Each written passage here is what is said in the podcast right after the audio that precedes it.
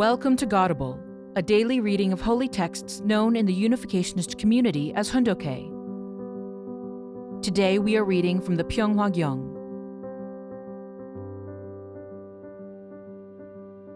Pyeonghwa Gyeong, Book 3 The Mission of Religion in Achieving God's Ideal. 2. The New Future of Christianity. March 9, 1974. Hyatt Hotel, Birmingham, Alabama, USA. 32 City Speaking Tour in the United States. Ladies and gentlemen who have gathered here this evening, I thank you with all my heart. The title of the speech I wish us to consider together this evening is The New Future of Christianity. Please allow me to share with you for a while on this topic. As you may well know, when people talk about the United States, what often comes to mind is that this greatest nation in the world is based on Christianity. The Lord comes to fulfill God's will. What I'm going to speak to you about is not something that can be learned and understood through today's life of faith or theologies. It deals with a completely new perspective, and so I believe that you Americans need to listen to it. This is the reason I am appearing here. Since the last days are almost at hand, it is important that we clarify crucial facts of history beyond any doubt. Since hearing the command of God to go to America and speak out to you for three years, from 1972 through 1973 to this year, 1974, I have stood on podiums in every corner of the United States. I hope you will understand what is happening here.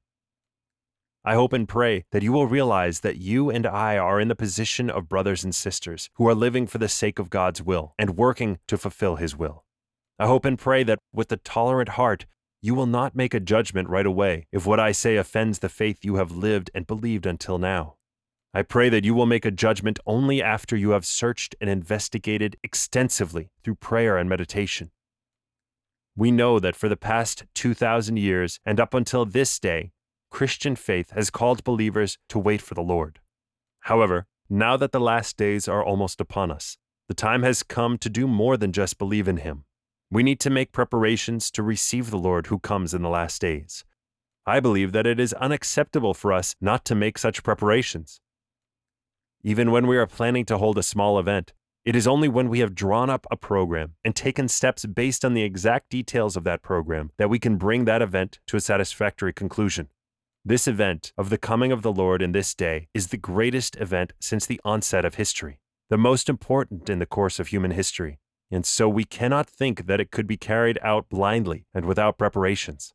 I believe the time has come for us to know clearly the exact details of what is to come if you came here on a train bound for Birmingham, all you had to do was ride on that train at your ease. Now that you have arrived, however, you must understand clearly the new direction and purpose you need to follow. It makes perfect sense that within the order of Christianity you have believed in until now, there must be a certain organization that is making preparations for the coming of the Lord. The Lord must come without fail. Then, for what purpose does he come? He comes for the will of God. Then, what is the will of God? We, the believers of today, know that God carries out His providence through a will behind the providence of salvation. What we also need to realize is that there can be only one essential will of God. This providence of salvation of today is something that was not necessary in the world of the ideal of creation, the world as originally planned by God. Because that original will was not fulfilled due to the fall of humankind, the providence of salvation emerged as the process of working to complete the fulfillment of the will. We need to clearly know this. God cannot go against the will he has set. Since he is the absolute being, only when he has perfected that will can he stand in a position of authority and dignity. Because this is the truth, we need to realize that God cannot become the absolute God unless he perfects fallen humankind by lifting us to the standard he originally purposed. God's will for salvation and the mission of Christianity. Then, if Adam and Eve, the first human ancestors, had not fallen, what kind of world would have been realized? If they had reached perfection under the protection of God's love, He would have called them and conducted their marriage blessing ceremony. That was the reason for His creating man and woman. If this had come to pass, we would not have the fallen ancestors of humanity on this planet. Rather, there would be the sinless, perfected, and true ancestors of humanity, beloved by God. Adam and Eve would have become the true parents. After that, the true bridegroom and bride, whom God could truly love, would have been on this earth. Moreover, instead of brothers, who are each other's enemies, true brothers would have been born on this earth, who could cooperate completely with the will of God, who would live in the midst of his love, and who would belong to him. This would mean that a family centered on God would have been formed on the earth, where sinless parents would have given birth to sinless sons and daughters, who would in turn have formed a sinless clan, a sinless people, a sinless nation, and a sinless world. Thus, the human beings living on earth would have been under God's dominion, both in name and in substance, and God would have become the king of this world. Such is the conclusion we can reach. If all this had taken place, there would have been no need for a Savior. Neither religion nor prayer would have become necessary. We did not know until now that the reason we need a Savior, the reason we need religion, and the reason we need salvation is a result of the fall. Salvation presupposes the fall having taken place. When one is ill, one needs a hospital to cure the illness. And when something is broken, one needs a shop to repair it. What is religion? It is similar to a repair shop or a hospital. This all refers to salvation. You need salvation because you are ill. Today's Christianity has not set the standard based on this principle.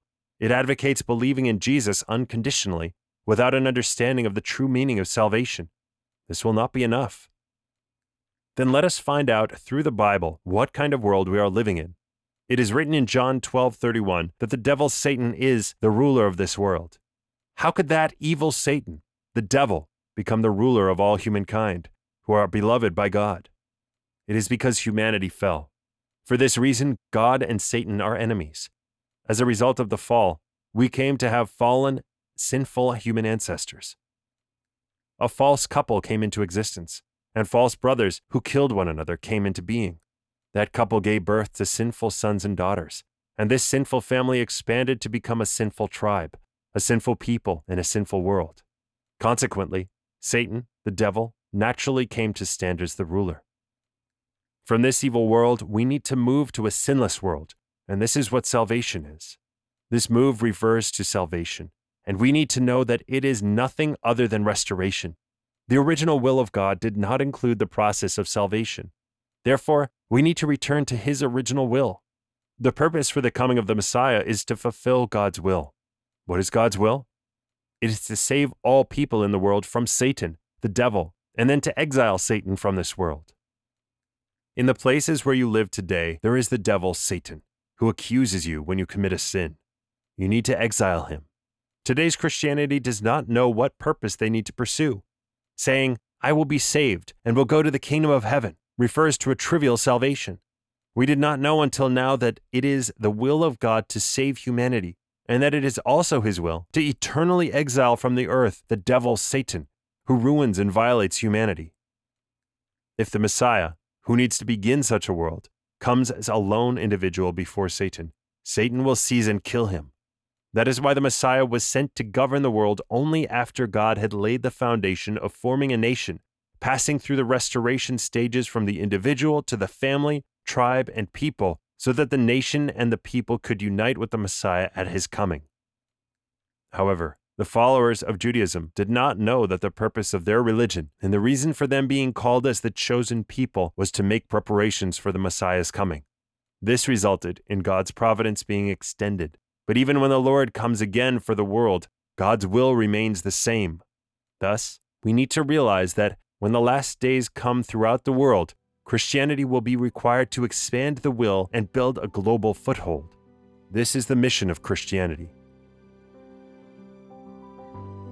Tune in tomorrow for the continuation of this speech on the new future of Christianity. Thank you for listening to today's episode of Godible. Godible is brought to you by the National Victory Fund and support from listeners like you. To donate, visit godible.org. Thank you.